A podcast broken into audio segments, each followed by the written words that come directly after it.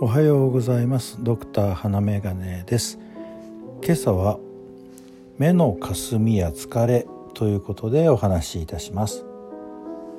私の父親が高齢者の仲間入りをした頃、目をこするのを時々見かけました。その時は別に気に留めていませんでしたが、徐々に私自身がその頃の父の年齢に近づきつつある現在、あれはきっと目のかすみが気になっていたのだろうと納得しています。手術を受けるほどではなかったようですが、軽い白内障も指摘されていたようでした。はっきりとした白内障ならば、現在は曇った水晶体を除去して眼内レンズを入れることで、世の中が明るくなる方も多くなったようです。しかしかすみ目を感じるのは必ずしも白内障によるものとは限らず、明らかな原因を特定できないような場合も少なくないようです。原因がわからないと西洋医学ではいかんともしがたく、目薬を出しましょうということになると思います。そんな時、漢方薬を試してみる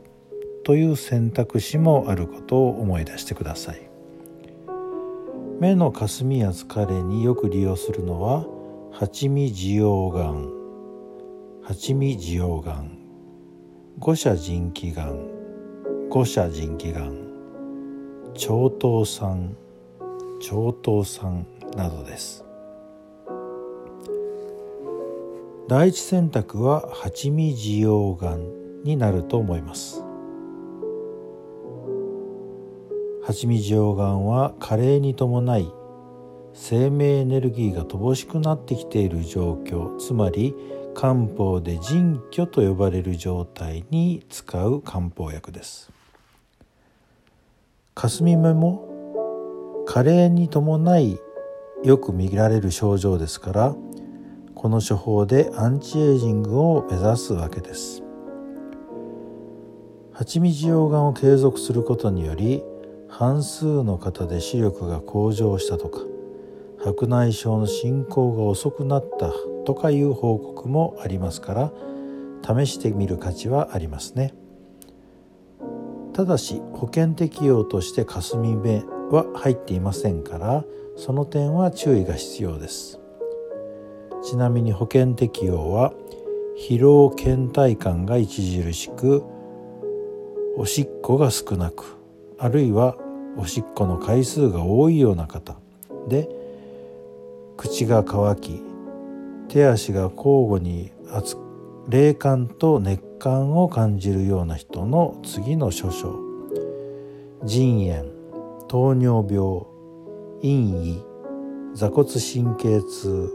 腰痛、脚気、膀胱を語る、前立腺肥大、高血圧となっています。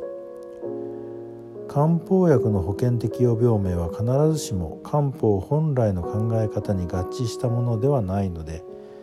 生薬構成などを考えて処方の持つ力をうまく利用する必要があります。次に五社腎気丸。